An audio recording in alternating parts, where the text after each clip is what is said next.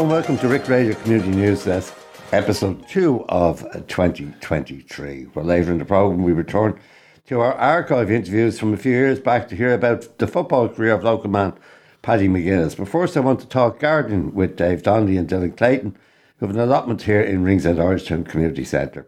Dave, Dylan, welcome to the programme and Happy New Year. First, could you tell us about the allotment gardens at Ringsend Orangetown Community Centre and what is involved? Well, Happy New Year, Mick. Yeah, well, I kind of took this allotment over from my dad who had it. So over the years, I was a beginner, but now we're trying to get our way around it, kind of professionally as such.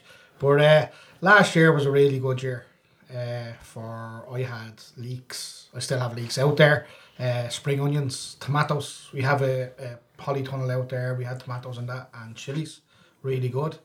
The one thing that we were trying to grow was carrots, but they didn't turn out this year, so we're going to focus on this year, carrots. And Dylan will talk a little bit more about that. But for now, for January, I have still cabbages left to pick, sprouts, as I said, leeks, and then I'm going to get the beds ready by the end of the month to go again, just to put a bit more manure and stuff onto them, just to get them ready for the ground season. Lovely stuff. And Dylan, Dave mentioned carrots there. Well, tell us about the carrots. Yeah, so I'm just trying to do the things that I haven't been able to do for years. The carrot was the first thing I ever grew, and it got me hooked on gardening. And then, for whatever reason, I haven't. Whether it's God's grace or Mother Nature or me being not ticking all the boxes, but I haven't been able to grow a carrot in 10 years.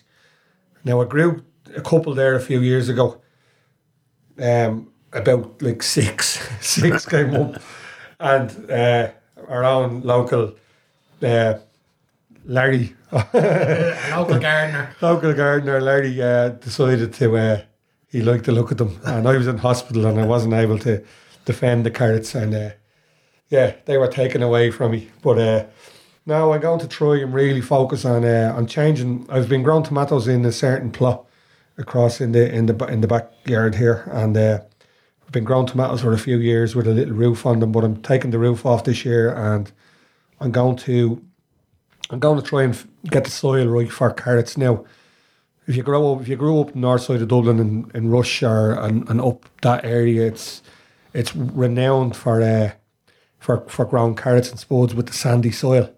So we're thinking maybe 20% sand in there. Now, I have asked a couple of people on the garden sites that I'm on Facebook, which is brilliant. If you ever want to know anything about gardening, join. There's a site called Irish Gardeners or Irish Gardening. And the most simplest of questions, which is where we all started, is answered with no snobbery, which is a lot of people find it hard to ask questions about things like this because they think they're being in Egypt. But please get on them sites and ask questions, because whatever you're thinking, just ask. I've learned so much from it. I've asked a couple of them, and they were saying about clay soil. So there was a couple of different bits of clay soil over there that work for carrots. I would naturally think that clay soil would be too heavy for the carrot to push out and to grow big because it's too heavy. But where the sandy light soil comes in, I was told with stones, if there's stones in the soil, if the carrot hits the stone, it'll just grow around it. That's why you get all the man-shaped carrots. So. I always wondered that, how to peel. Well, you know what, I would not care how the carrot looks. I never did, unless you're kind of going in for, supermarket kind of stuff. I didn't think the uglier the carrot, the better, because, no one else is going to want to rub it on you. And once they taste good, I don't care. So it's all about, these few months now, from now to March, and getting the soil, getting the kind of ingredients in the soil right. Whereas you've got, last year's manure, you've got, just different, like they say, the seaweed powder is really good. And being where we are, obviously can't do seaweed powder, and we can get seaweed though. Me and Dave regularly go down the beach. Plenty of it, yeah. We've been threatening to go down the beach the last 5 years. We should get some seaweed. You know. We actually always say, imagine we lived close to the sea. How easy. I reckon if we lived in that loan, we'd travel to the beach to get seaweed. Get seaweed, yeah. But the fact that we can see the sea from here, we never actually get it, but we should. But apparently, if you get the seaweed and put it in the bucket and water it down and wash it down and just leave it in the bucket for a year, the next year the seaweed it's gold dust for your soil. Yeah. So or even if you wash it and use it, you can use it at the water off it as a feed. And just the last thing on the carrots, they're saying the people on the people the questions I asked on that Irish garden is to cover the soil from kind of mid-January with plastic or just to get the greenhouse effect going basically on the soil, warm the soil up. So when the soil is warm from April is the best time to put the carrots in. And then if you have a net to keep the carrot fly, a really tight net, keep the carrot fly off for the first, because the carrot fly I think is alive from spring to the start of summer. So if the carrot fly is there, you're in trouble. Mm. How long does it take to grow carrots? Once they get going, it's about 2 months. Yeah, I had a good, the same with Dylan, about 5-6 years ago, I had a great season with carrots, and ever since then I can't grow one. I really put time into it last year and don't know what happened, it just didn't take off for me. So yeah, we're going to try and concentrate on them this year, because last year we had a good season with the likes of all the veg that we grew. Yeah. Anything that we grew was good, nothing kind of, I said we still have stuff out there. We've loads of chilies that we've tried off that I'm going to turn into chili powder and chili paste now. Does it? So you basically, the chilies are dried now, and we had a great crop of chilies in that polytunnel last year. And so we're going to kind of go for that. So use the polytunnel for the chilies, chilies and tomatoes, really. Yeah. And what about the leeks and the spring onions you mentioned? They're outside. Sprouts as well. Sprouts outside as well.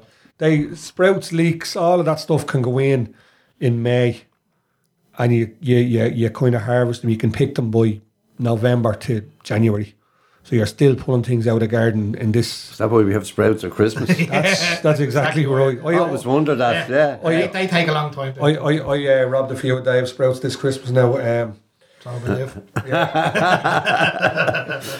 Ten are being passed here. And they're gorgeous. There's nothing better. We've always done sprouts. Are really easy to grow because you just put them in the ground and just they grow for you. I was probably telling you last year. There was 1 year, about 3 years ago.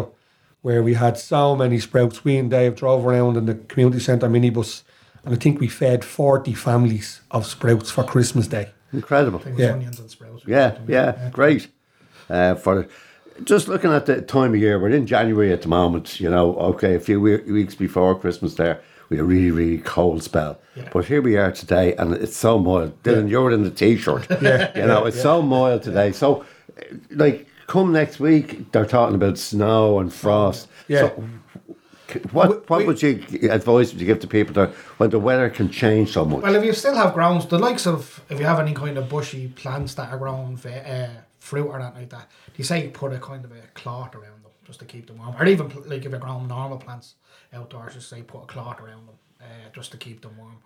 To keep the soil warm, then a bit of cardboard over it, stuff like that, just to keep. The wind. But if you are growing things like garlic and onions, which traditionally we do from September, October until June, July, so garlic needs frost. Garlic wants frost, because what happens is you put one clove of garlic in the ground, and then the frost comes, and it makes it split. So it's split now. The one clove that's gone into the ground is now possibly 4 or 5 split cloves.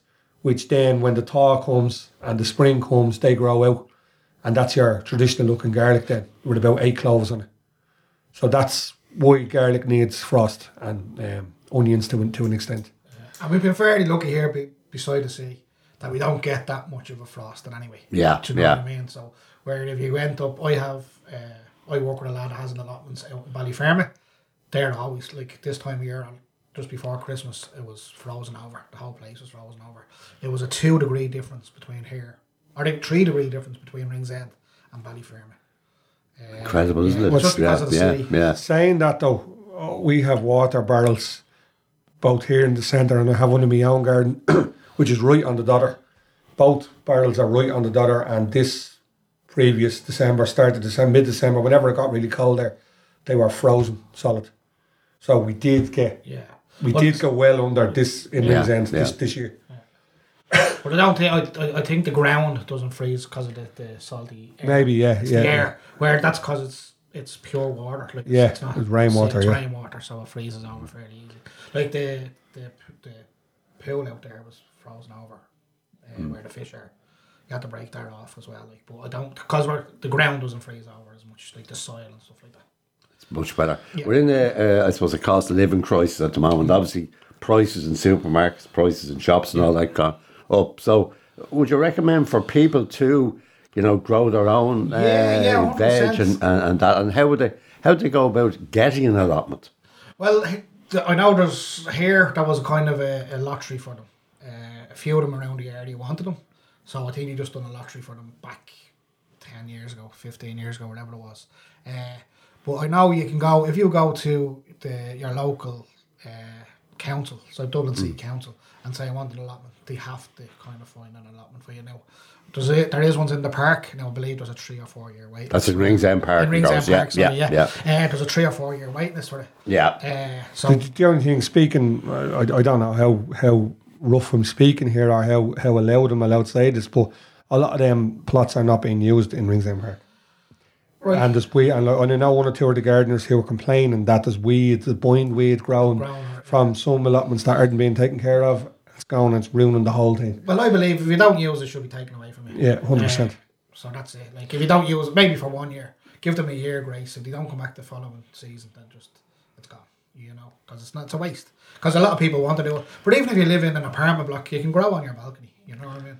Can you? Yeah. Pots. Yeah. Simple pots. Well, you can see. Now it's not fruit or vegetables, but the girl across the way from the community centre here grows outside in all pots. She lives on the bottom floor of the apartments, and it's out on the main road. Like a jungle in the summer. Yeah, it's unbelievable flowers she has in it. She's really, really good. I'd say if she had her own garden, it'll be a Chelsea garden, as they say, because you just need pots. That's all. I know a few from the flats are growing like tomatoes on the balcony. So you can grow anywhere. Part of the reason why I grow, you're talking about the cost of living. You're not going to, you're not going to save. You're not going to save yourself, lots of money.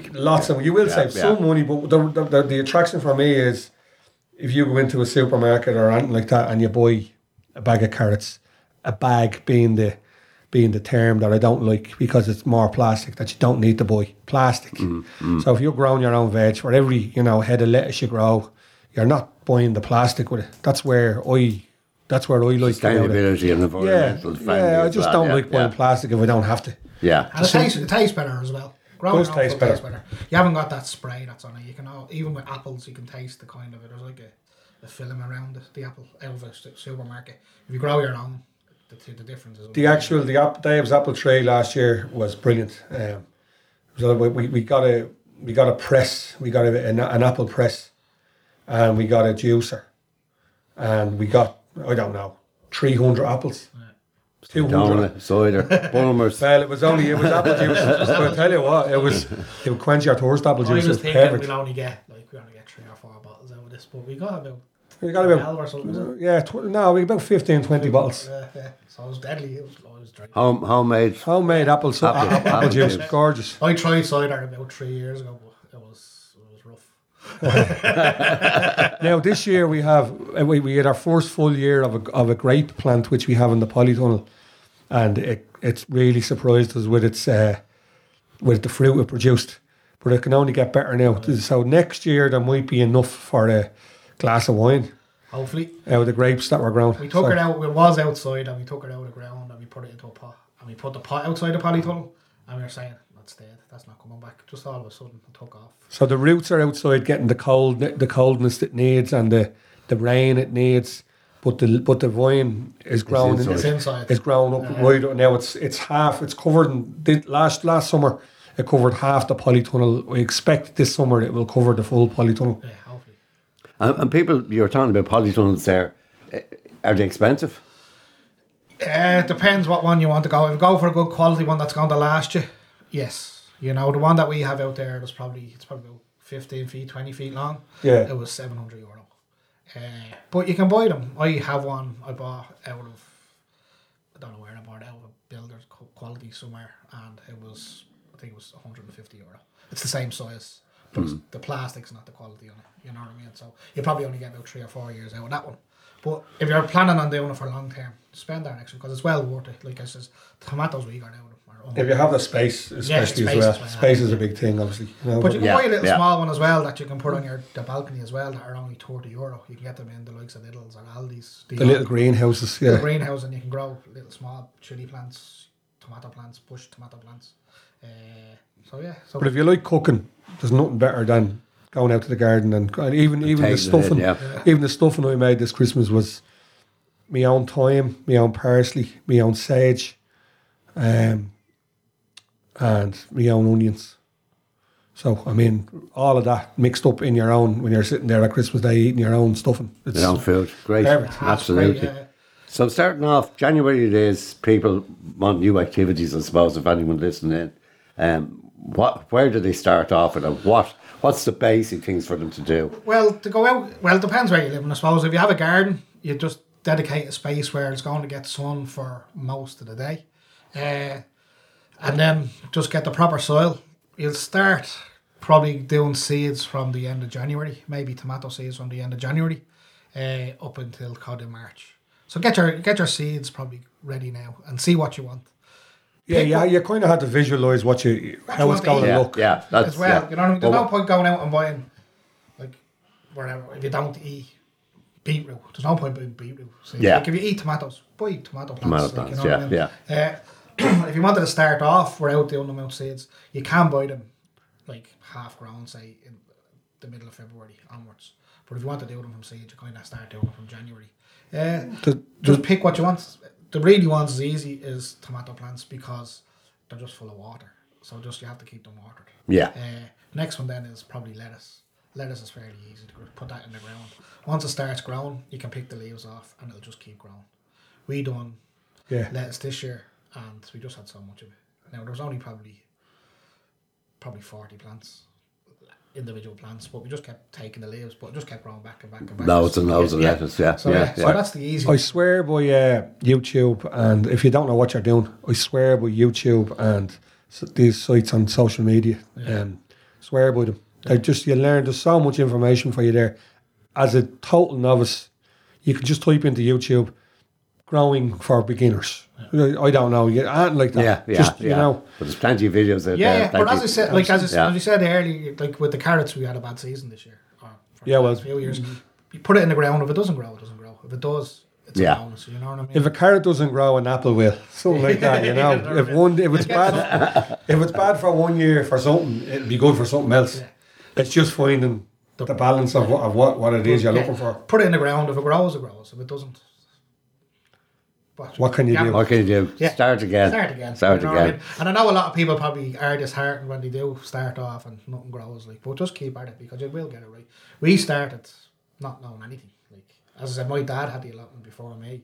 I hadn't a clue, but I just took her up and you get addicted.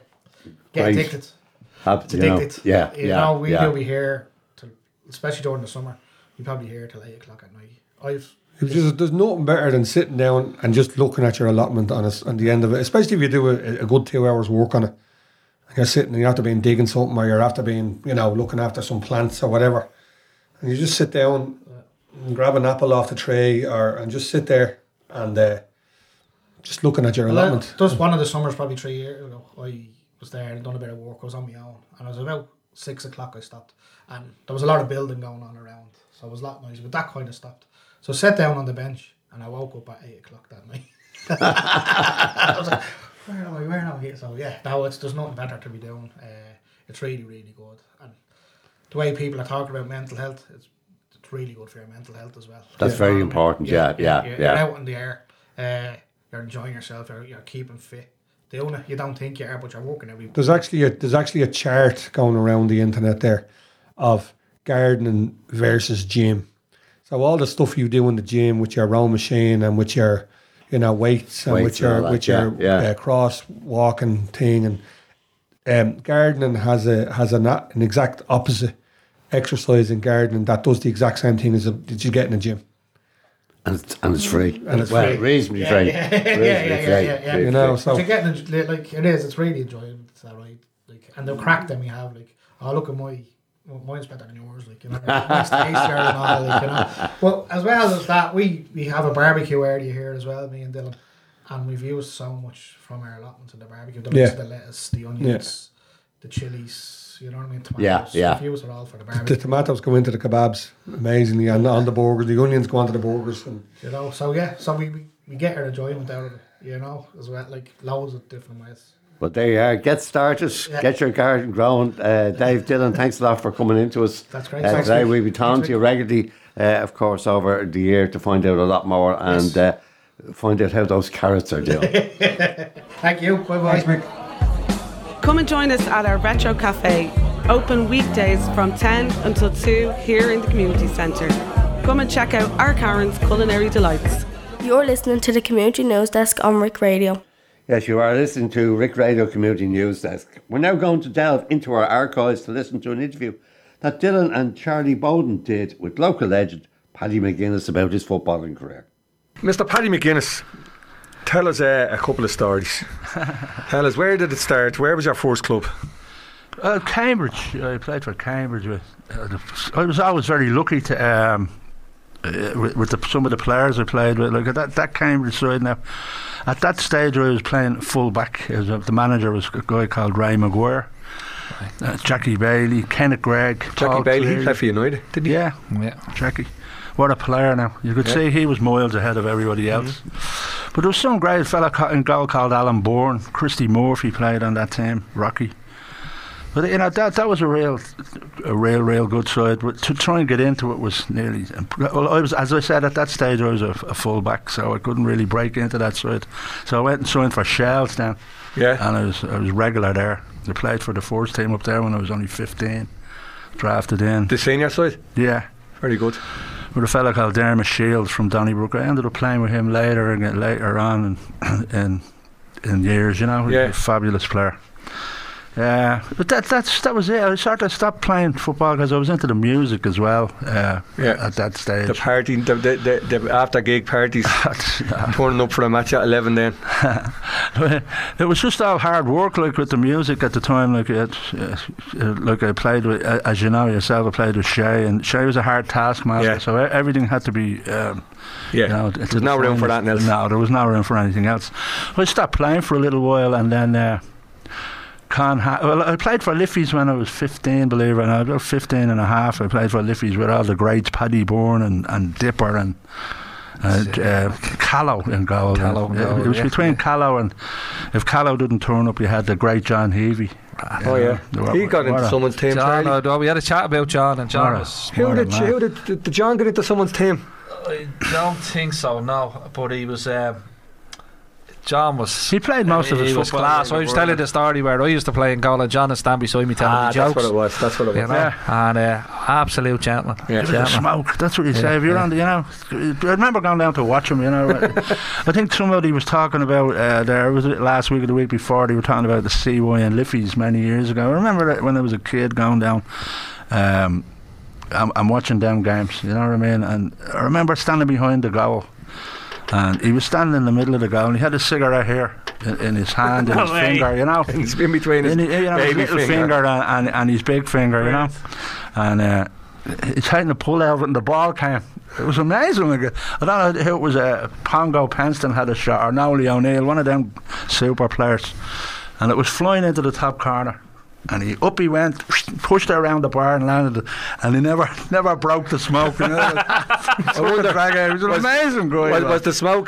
Was it 10 players? I don't know what it was, but it was as a young player, it was surreal. Like he was class. He was a great character, an absolute great character. But I remember later on, like I stopped playing, I came back playing, and I signed for Bridge, you know. Yeah. And Joe. Joe Chester. Chester. Joe Fitzgerald was the manager. Oh, Joe, yeah. Right, and we were playing Time and Bond out in out there. Do you remember, did you ever play on that pitch? Yeah, on the side of, yeah. The pub is there. Yeah, and it started with courtyard where you started battles. Is that the Cuckoo's Nest? Is that where it is? No, the Old Barn. The Old Barn Road. Okay. But we were playing in there one day. Would have been the country now. Yeah, that's it was actually. To play, it was a hellhole to get out of with a result. But Joe was the manager, and the ball was towards. I think Christy Rowney cleared the ball, and it went into the courtyard or whatever it was, you know, the back of the pub.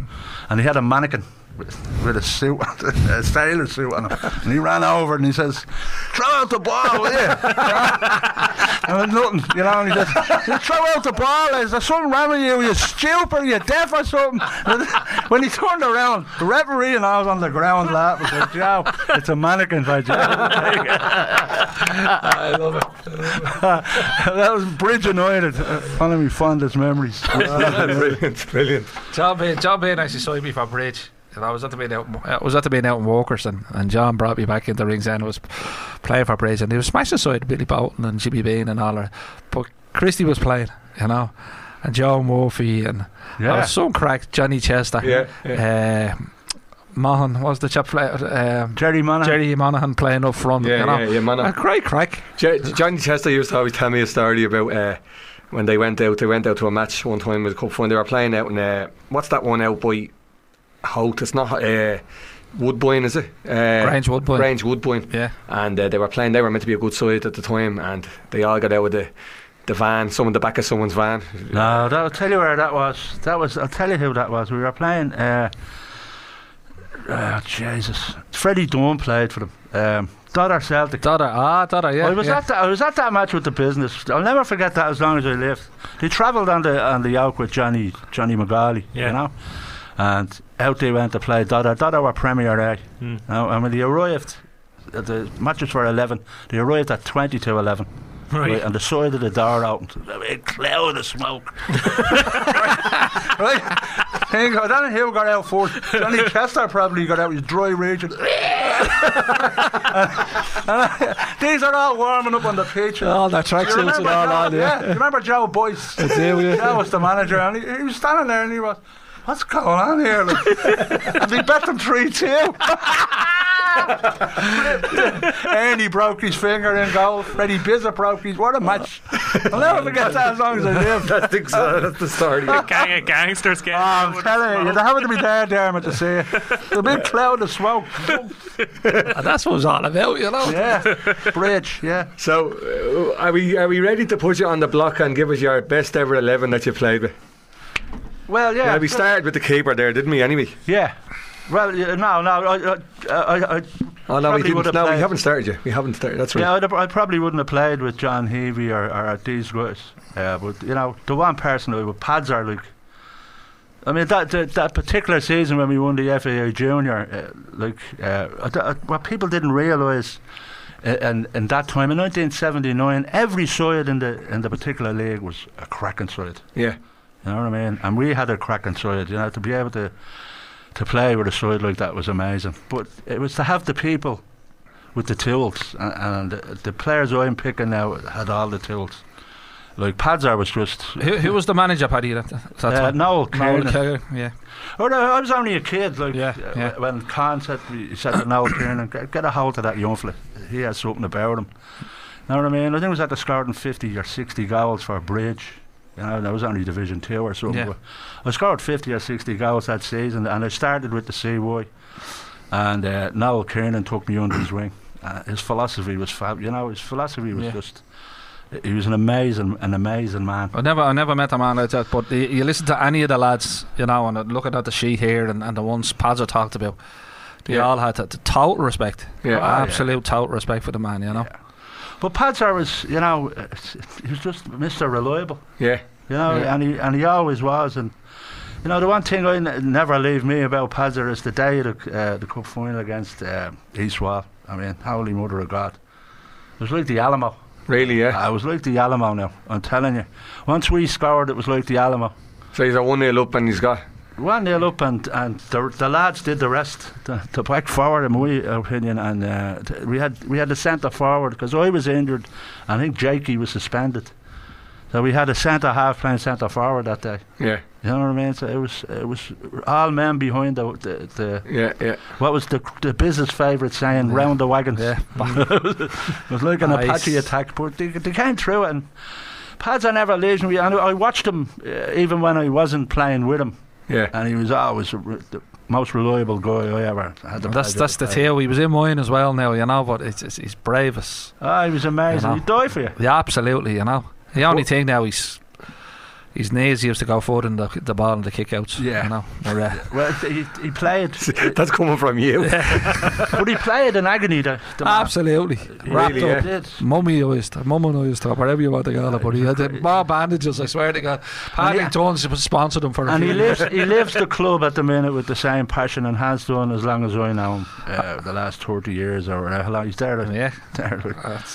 And now you have his own young fella playing the goal now, you know, and Paul is playing now, you know, so roll her up, keep it going. Yeah, well, you know, full back, Freddie Dunne. I mean, I'd have mentioned Jack Dunne, but I only played one season with Jack, but I played a season with Freddie. Is Freddie your brother? Freddie was the business brother. Okay. Yeah, Christy's brother, yeah. Yeah, he played for Liffey's and I had a few seasons with him at Hammond Lane, and what a player. Yeah. He played in that cup final he would have played for Liffey's or for CY in the Junior Cup. That's right, he would have, yeah. He played that day against me. Yeah. Freddie was good, smashing player, great experience. He was cute and he read the game well, and he was a pleasure to play with because, you know, he kept everything in, you know what I mean? He was a talker too, wasn't he? Yeah, always yapping, yeah. Yeah, he kept everyone in front of him right, and he kept everyone beside him right. You know what I mean? You know, that's why I had to put him in. Not that he was a good singer now, Paddy.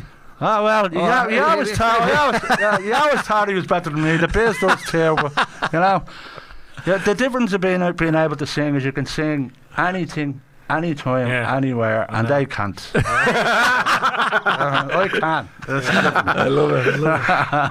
I'm only joking, Freddie. But and who's your other full back now? The other full back was the first experience. I'll never forget it again. Only a kid signing. Myself and Gregor signed for the CY, and out we went to Dingle. What a side now! Who? Gregor? Sean Gregg. Sean Gregg. Yeah. And there was myself, him, and a fella called Tony Creed, who's from Sheriff Street, and what a player as well, making our debut. You know what I mean? Funny story. You know, they're in the dressing room, and Stingers and Joe Smith had everything in their bags, knee bands, you name it, they had it, you know. And Sean said to Stingers, he says, "My knee is in bits," he says, "It's nothing you can do. There's stuff in my bag, just grab something, Sean. Grab a knee band and put it on, you'll be grand, you're nervous." So we I don't know, did you ever play on Dingle's old ground? I did, yeah, hill, yeah, you know, yeah. So we come out, we played they had an old tin shed, and we come out and up the hill, and we were the last two or three out, you know what I mean? And I had me back to him, and I ran up, and everyone's breaking their heart laughing, says, "What the bleeding hell, what's wrong now?" I turned around, the first thing I thought of, what did he do now? And he had an ankle band on his knee. I was shocked. Making his debut. Like. If it wasn't, have you got a left shin guard? He had an ankle band on his knee. But that day in particular, like I'll never forget it. I swear to this day, it's still with me. Georgie Desai took a free kick just outside our box. The cannon, right? And he hit the ball. Now, I was up top, and the ball flew by my head. I would say I was on the 18-yard line. You know what I mean? And it was like a cannonball. I'm not exaggerating. The ball flew by me ear, like, and it hit the crossbar and went back to their goalkeeper. That's how hard he hit the ball. It was amazing. He was an amazing guy. Did you ever see him hitting Georgie, the ball? Georgie, one of the fellas I would have looked up to. But, you know, Georgie was another one of these players. You'd have him in your first 11 all the time. He was so reliable, and he guaranteed when the you know, when the going got tough, he'd pull something out of the bag for you. Yeah, he was just. So Pazza had him in his side last week, and it was one of those. I actually never played with Georgie, although we're mates for a long, long time now, but never actually played with Georgie. But I think Pazza had him down for 25 goals or something like that in one season. Yeah, he would have. You know, from full back. Yeah, and he didn't take the penalties. It's unheard of. You know, but he didn't. I never. You know, to this day, there was only one other guy that I knew could hit the ball like him. Was a fella called. He played for Begsbury, I forget his name, a little fat guy. You think he could? He would remind you of Jimmy Caveney after Dublin team. Yeah, yeah. Tony Groves, was that his name, I think? Well, like that, I remember Mocky got injured and I got in ground. He hit the bottom like that. Yeah. Get out of the way. No, I tried to catch it and I went into the net. You know when you're not a goalkeeper, you know. It was just as well it wasn't in front of his face. Don't hit me face. But like that, you know. Then we go to Stingers, like. He's in everyone's team. We only seen him today, Paddy, and I said to him, we're after you, we're looking for you, you're coming in soon. And he wouldn't he's not biting. He won't bite. He's not biting. He said Guy Bourne had said to him already that if Larry's picking his team, he'd probably pick himself 11 times. Yeah. Poor Larry always got, I swear to God, he'd only pay subs once though. If he did. So go on, what's Larry? He was something else, you know. You couldn't put into words how good of a player that lad was. He was just, you know, he read the game well. He'd die for you. He protected everybody on the pitch. Yeah. You know what I mean? He just marked all the. He just. But even when he played, you know, no matter who you were playing, everybody knew Larry. Yeah. Everybody respected Larry. Yeah. You know, even referees. So everybody respected Larry. You know. Yeah. That's why he was so well gotten to schoolboys. Yeah. You know. But remember, you know, years ago, as you know, I had to finish when I was 27. Yeah. You know, knee gave up. And I forget who it was asked me to play over 35s with him. I hadn't played in a couple of years, as you can imagine, 5 or 6 years. And here we were playing the vintage, and Larry's playing centre half. And he says, "It's great to see you back out on the pitch." I said, "Yeah, sure, look, I'll probably seize up after half an hour." I think 5 minutes later, I ended up in the trace. The beauty gave me. I said, "Larry, that's only a bit of crack." Yeah. You're not able for the talking out. That's what he's. That's what at this stage, he's in his 40s now. You know, unbelievable. But really? Beside him, you know, I don't know who said it. I was only talking to Eamon Gregg on Sunday on the phone. He was with Beanard and Beanard put him on. We were having a good old chat, and I'd say it to him any time I meet him. Sean Gregg was the most gifted player out of all the brothers. Gay, it was Gay said it. Now he's in again my side. Yeah. For and he was brilliant for me, you know. And as sometimes the players at that age, are, you know. I know Sean all my life because Sean was a neighbour of mine, and I never, till we done this show a few weeks ago, start with the teams. I never put Sean Gregg down as a footballer. Well, I'll tell you one thing.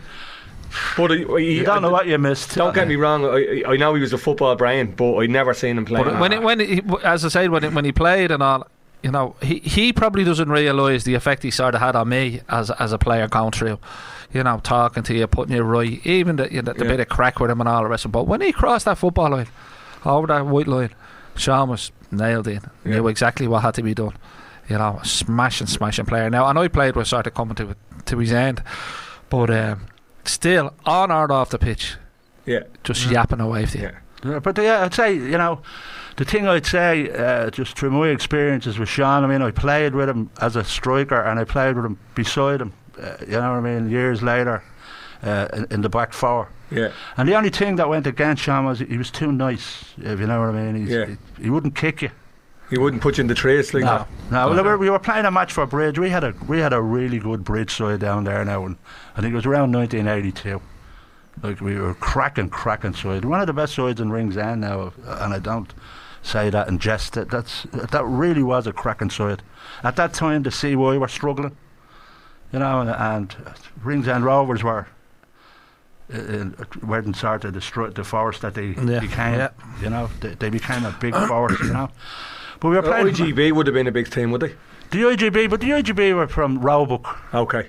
You know, they're from Roebuck. You know, Noel Dunne and all of that side, was it?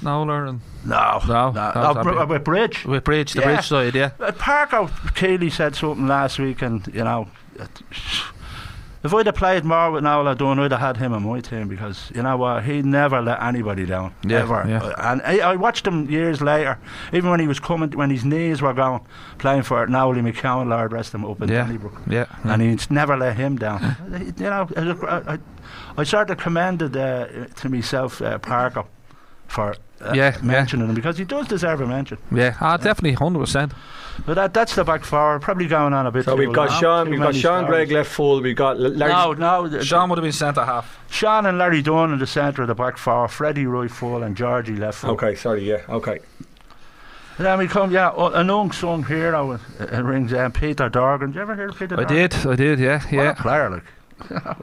What a player. You had Jack Dunne a right full with that team. You had Jack Dunne with that team.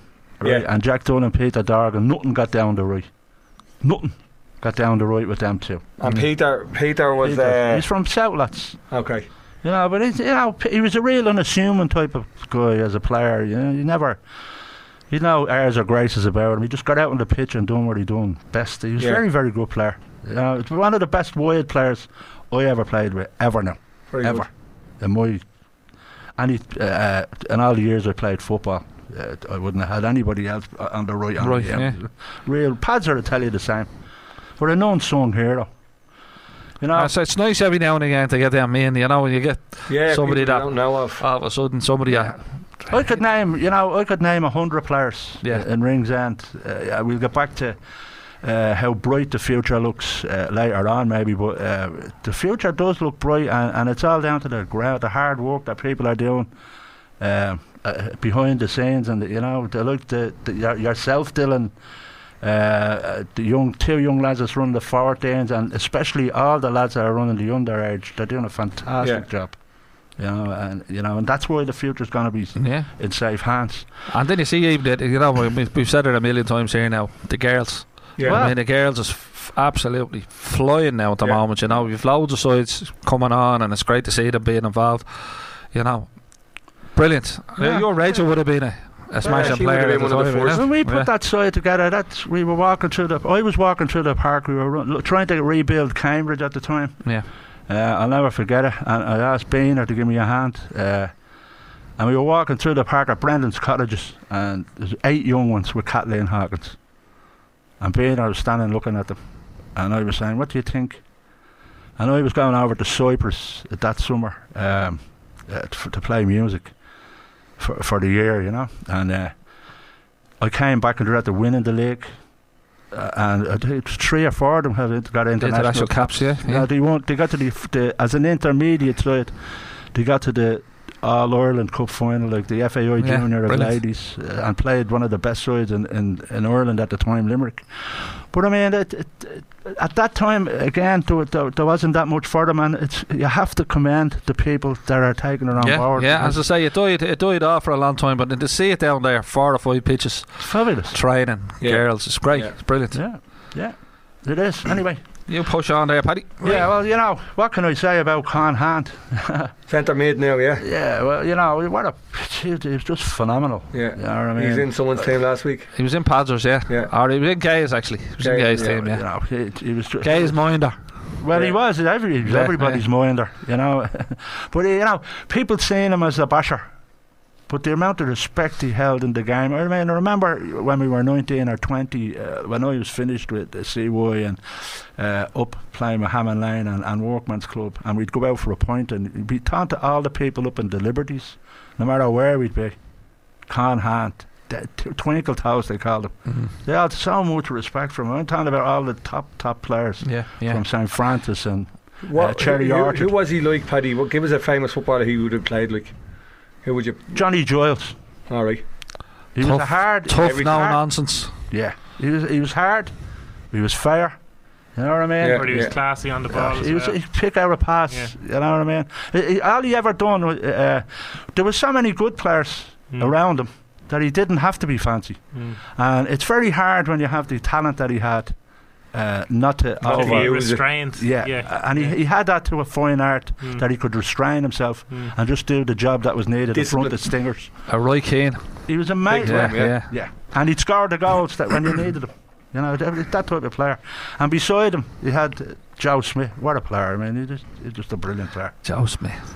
Do you remember Joe? Stevie Highway. Steve is my Stevie Highway. Joe, I've said it before when he drove in the Capri into the flats. And that was him. Flashback. To me, it was always. Do you remember Minder? Yeah. The pro. Here he had it. And Joe would have been a lot older than I am, but I was living in Whelan House, and we're looking down, and in comes this Capri, and he's picking up his girl, you know, and they're getting into the car, and all I could hear was the music in the background, the minor, you know. You know, he was something else, and I'll never forget that. Like, Mick McCann was coming on the scene, you know, and they were similar, because Mick McCann, if he was a bar of chocolate, he'd have melted one in the summer. Jesus Christ, 40 twirls we used to call him. You know, he used to do a dress rehearsal on the pitch, you know, and he's only short of twirling himself, you know. Joe had the blonde flowing hair flowing up the way. They were ahead of their time, basically. Oh, well, yeah, you know? Like if they'd have made it later in the 80s. Shani Coleman, I don't know whether anybody, like, Shani Coleman was responsible, my eyes, for winning the Junior Cup for the CY in '79. Right, I played with Johnny. You know what I mean? He was on his own. The later days now with Liffey, that we signed for. In that particular side, he was on his own. I mean, he's now top two. Yeah. Do you know what I mean? Yeah. He's now top two. The two in the middle were defending, and he got the goal in the quarter final, the semi final, and the final. And once he scored, he never let the side down. He was right here. Across the front of the back four. Protecting them. He wouldn't let them out over the halfway line. He wouldn't let them. You know, if they were going to get him, it was all hoof and stuff. But he wasn't getting in with his playing football. That's the type of player. I think Parker mentioned them last week as well. You know, Shani and Pazza would have played with him as well. And yeah, but Pazza was on that team. And then Joe Coleman was Shani's brother, and they'd have been. I mean, a good family. Joey was a brilliant player. Absolutely, yeah. Up top, Eamon Gaynor. Again, nobody knew much about Eamon Gaynor. Believe me, he was a fabulous player when he was young. Yeah, I mean, I'm telling you, he should have made it. Like, he was a real good player. Just come down now. He's living up in Beach Hill, up there around there. Yeah, hasn't got a blade of hair. No, and it's Bridge United. Yeah, and he'd be out walking the dogs and that, you know, and he'd come around to the UCD games when we're playing up there. But Pazza's cousin of Pazza's. But now a lot of people have said that over the years now. Sitting having a pint, somebody had come up about it. Eamon would be regularly mentioned. Yeah. I vaguely remember him when he was finishing. I remember at the time, and I had to finish playing, like, when I was very young, as we said earlier, and I dedicated my life to the schoolboy football in the area, trying to build up something, you know, for to help the kids. There was nothing for them at the time. Cambridge were sort of in the doldrums, if I'm honest. Only Joe Smith around, really. Yeah. Maybe Dad ended up getting involved. Joe and Mr. Collins.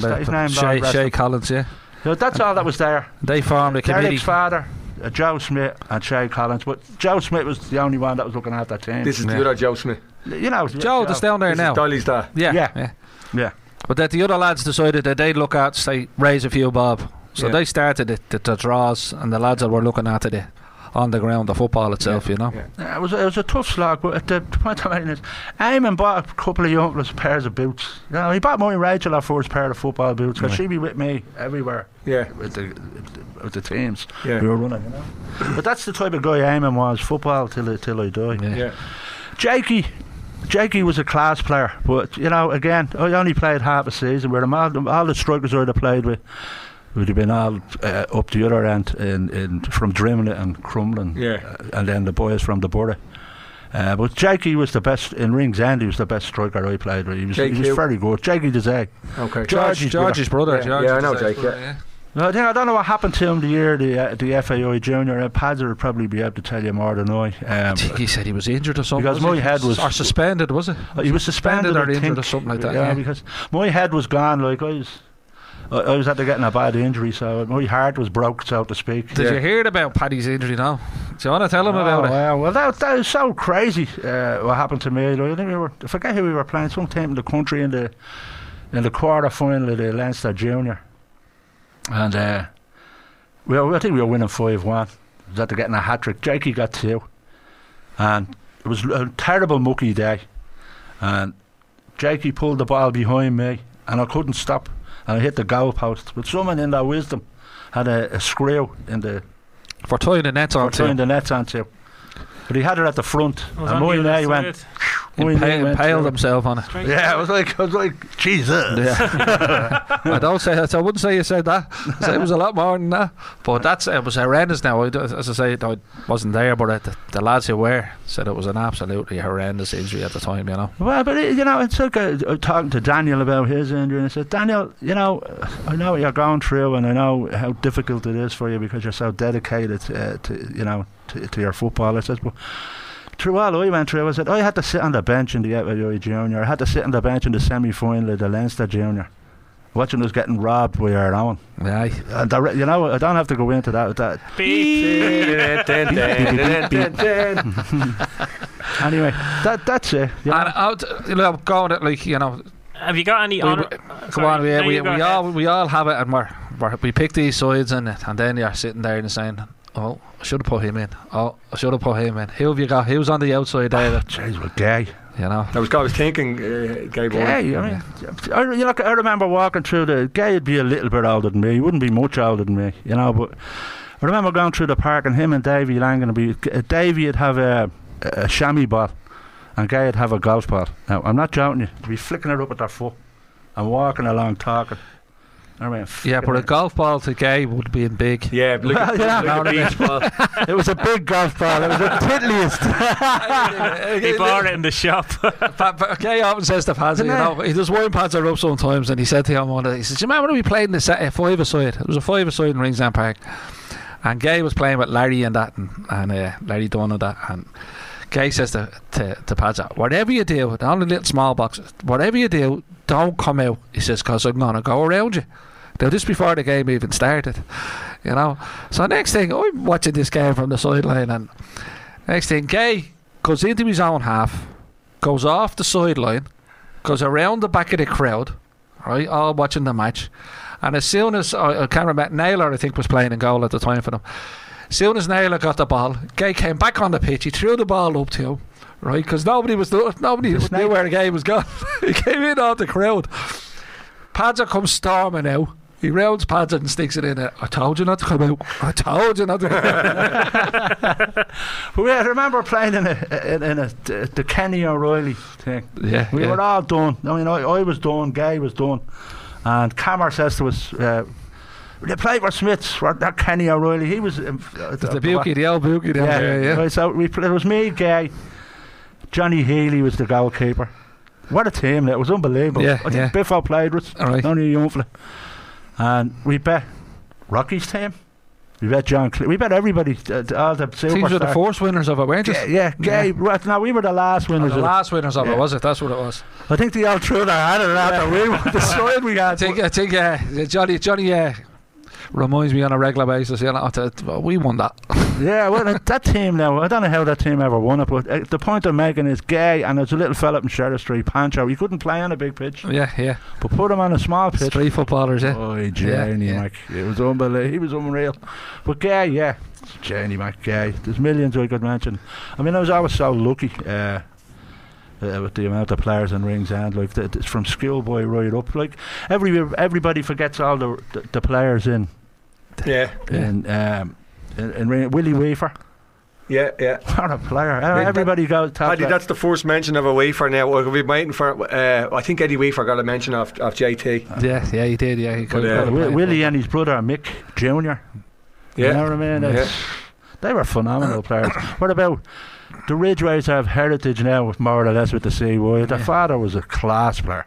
Yeah, he played with that Castle team with Kenneth Gregg and all. You know. They'd only play Saturday. Right. They wouldn't play any other. You know, they wouldn't play Sunday football. But there's other players, Dennis Lester, John Lester's dad. Yeah. All them. I had all the pleasure of playing with all them. But all the great players, I'd have played small-sided tournaments with them. Going around down the scene. Yeah. Well, that was he used to play them for money, was he? It was a drinking session, if we're honest. You know, go up to a Devony and play, you know. He played 3 finals in one day. Keep the car running. Yeah, that's exactly the way. Because if you won, just got out there quick. Get out. Well, that's all for the community news desk this week. My thanks to Dylan and Ronan on sound and editing, and to Leslie on administration. From me, Mick, have a great week and take care.